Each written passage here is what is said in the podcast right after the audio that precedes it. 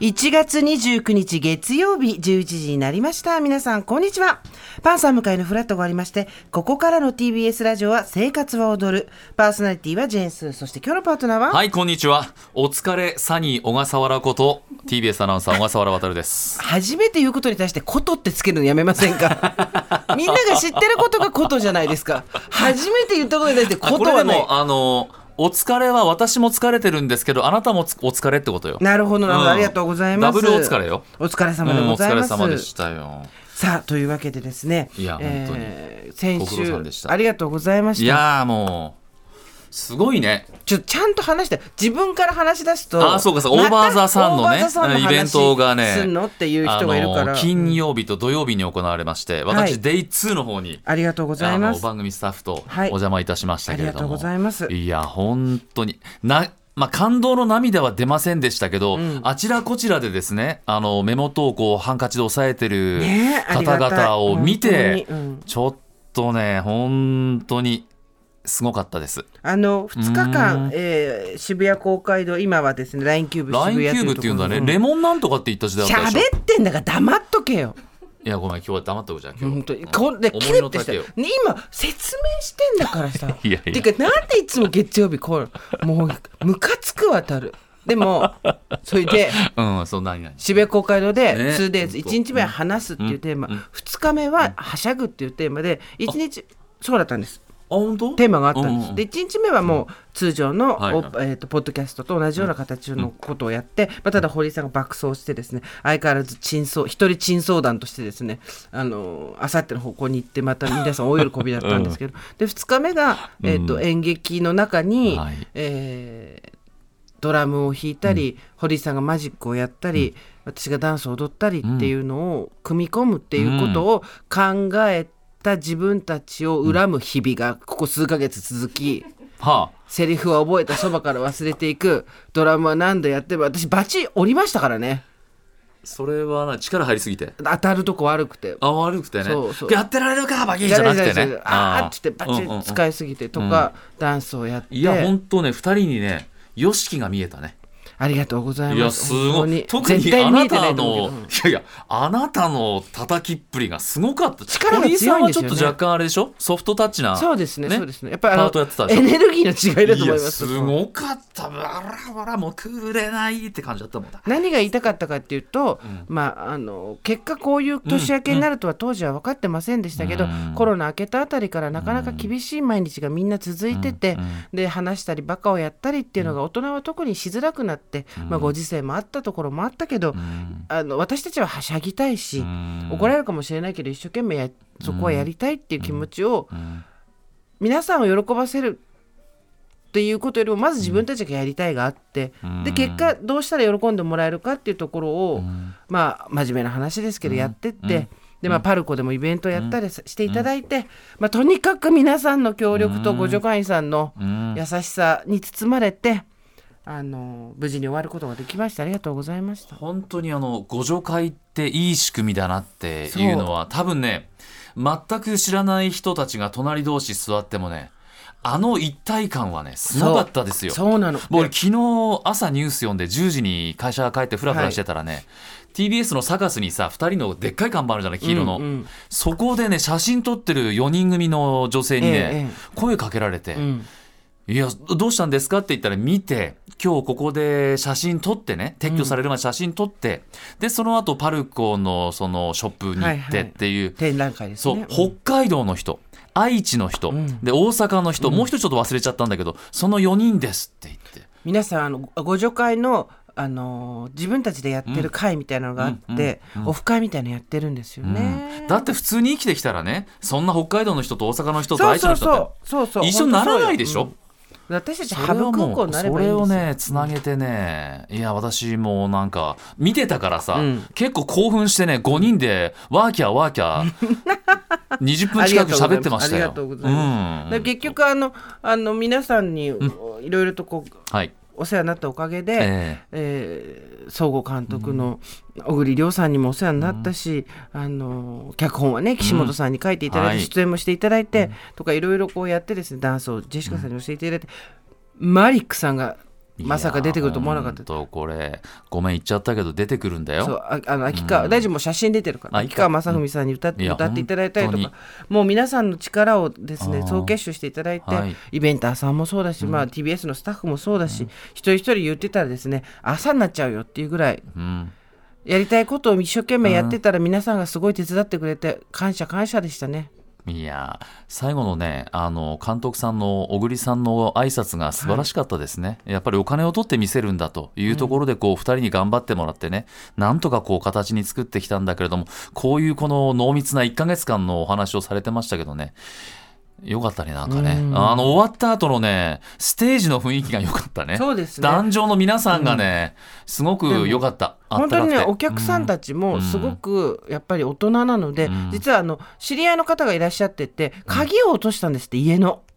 嘘。あ本当あそこで。でで、うん。てか家帰ったら鍵がない。どうしようって言って、うん。で、まあ、翌日に来た道全部遡ってって、あの渋港もう一回戻ったら、あの特徴同じものが届いてますって言って、うんうん。あの拾って届けてくれたご助会員の方がいらっしゃったらしくて。ああそうなんでだお財布とかあの、あと SNS でも、ここのところにハンカチ落ちてらっしゃいましたけどどなたですかみたいなのもやってたし、もう助け合い精神で大人で本当に。頑張っててねよかったなと思って。すごくね、はい。本当なんかあの頑張ろうっていう気に私もなりましたよ。ありがとうございます。そうなってくれたらうん。本当嬉しいです。そう。結果的にね。ねえ。そうただうん。ただ？イベントはまだまだ続きます。えー、発表してください。はい。わかりました。ジェーンスー生活は踊る。全国ツアー2024 in 東京開催決定ということでこっちのイベントやるんですね。こっちはさでも楽しくみんなで顔合わせしてっていう同窓会みたいな感じだから全然いいよ。そうですか。大丈夫ですか？うん、あのね、うん。仙台、東京、札幌、はい。福岡で開催し、たくさんの反響をいただいて生活を踊るツアー、ええはいえー東京で再び開催されることになりました。日時お願いします。はい。4月5日、金曜日、はい。午後7時開演。場所は我々の聖地、有楽町読売ホール。はいはい。会場チケットの先行販売は2月12日月曜日2週間後からスタート。こちらは抽選となりますのでご注意ください。一般発売に関しては3月4日月曜日午後12時から。これ先着順ということになります。会場に来るのが難しいなという方はこれ、配信チケットもありますあ。配信といえば先ほどの大場座さんのはいイベントも偶然に配信をやってるんですよ。まだやってるね。う売ってるんでよかったら、うんあの、うん。とにかく堀井さんの行かれた状態を見てほしいっていうね。これがね、あのーたまにさこうカメラがステージ上からこっち側向いた時にさ、まあ黄色で綺麗なのよ。お客さんたちのこうね。どうだステージから綺麗だったでしょ？そうですね。そして堀井さんの開演、蜷川メソッドみたいな開演がですね、堀井さん久しぶりに会ったんだけど痩せてない？やつれたんだよみんな練習やつれたのか。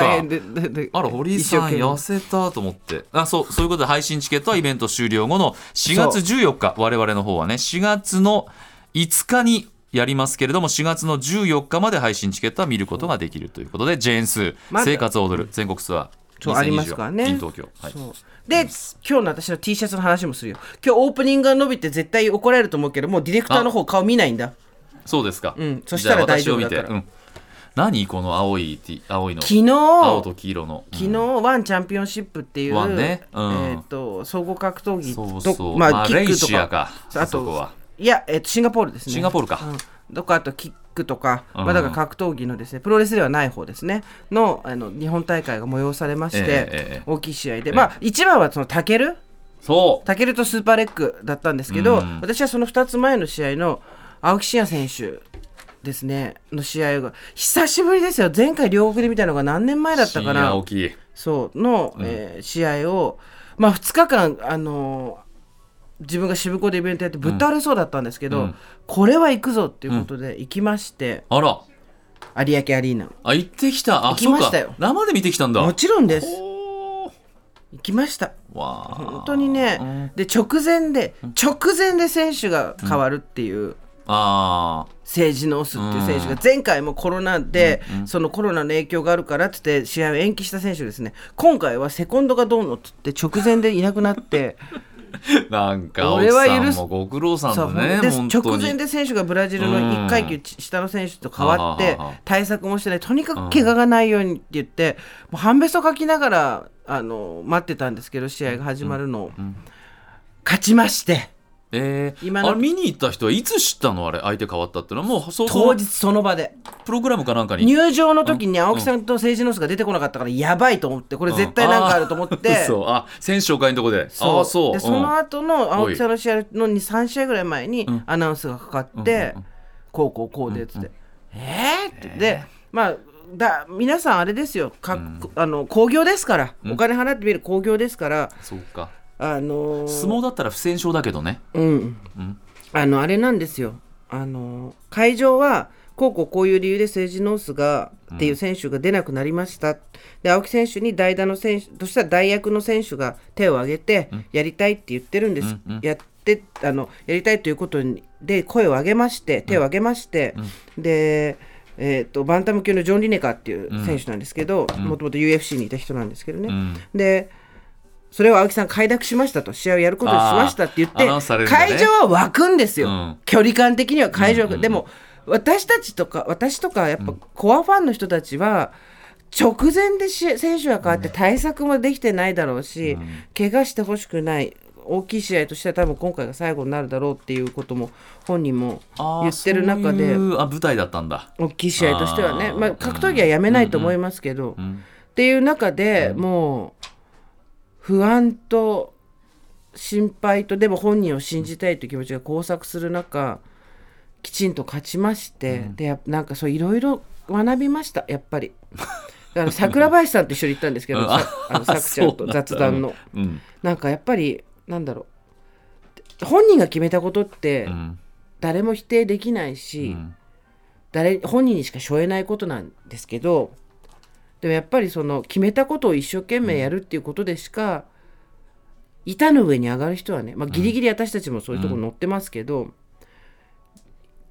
助けてくださいとか困った時には人を頼るのはまあ絶対必要なんですけどでもやっぱり足りないところを人で埋めるんじゃなくてやっぱ頑張っていると誰かが助けてくれてん。大きなものができていくみたいなところもあって、あとやっぱ諦めないとか、うん。なんか本当にね最近よく言うんですけど、残念ながら居酒屋に貼ってあるペラッペラの言葉がそこそこ正しいっていうですねね。うん。はい、あの話をしてますけど。うん。っていうところを改めて感じて今日からまた頑張ろうと。2024年で私はもうこれで一段落ついたので。うん。どうよどうだったのよ本当に。あんな2日間 2days 終わって。もう抜け殻になって意外となってなかった私の中で 3days だったからもうずーっと前から渋子は渋子真也まで入れて青有明アリーナだったから ここまで貫通することが私の目標だったので。あそうなんだ、はい。い、や本当青木真也さんバ今日はカサバイバーしてんな、今日はね10年以上前の青木さんの飛び交10代の T シャツ着てきてますいけやどもういいっていう丸丸がついてる。もういいあもういいあもういい。長い話になりましたけどすいません。いや何かっていうとやっぱうん。自分で自分のまあそうジェーンスー炎の3番勝負。そうです、自分で自分の責任を持ってちゃんと頑張ってん。真面目にやるしかないなっていうことを、当たり前のことを改めて思った3日間でした。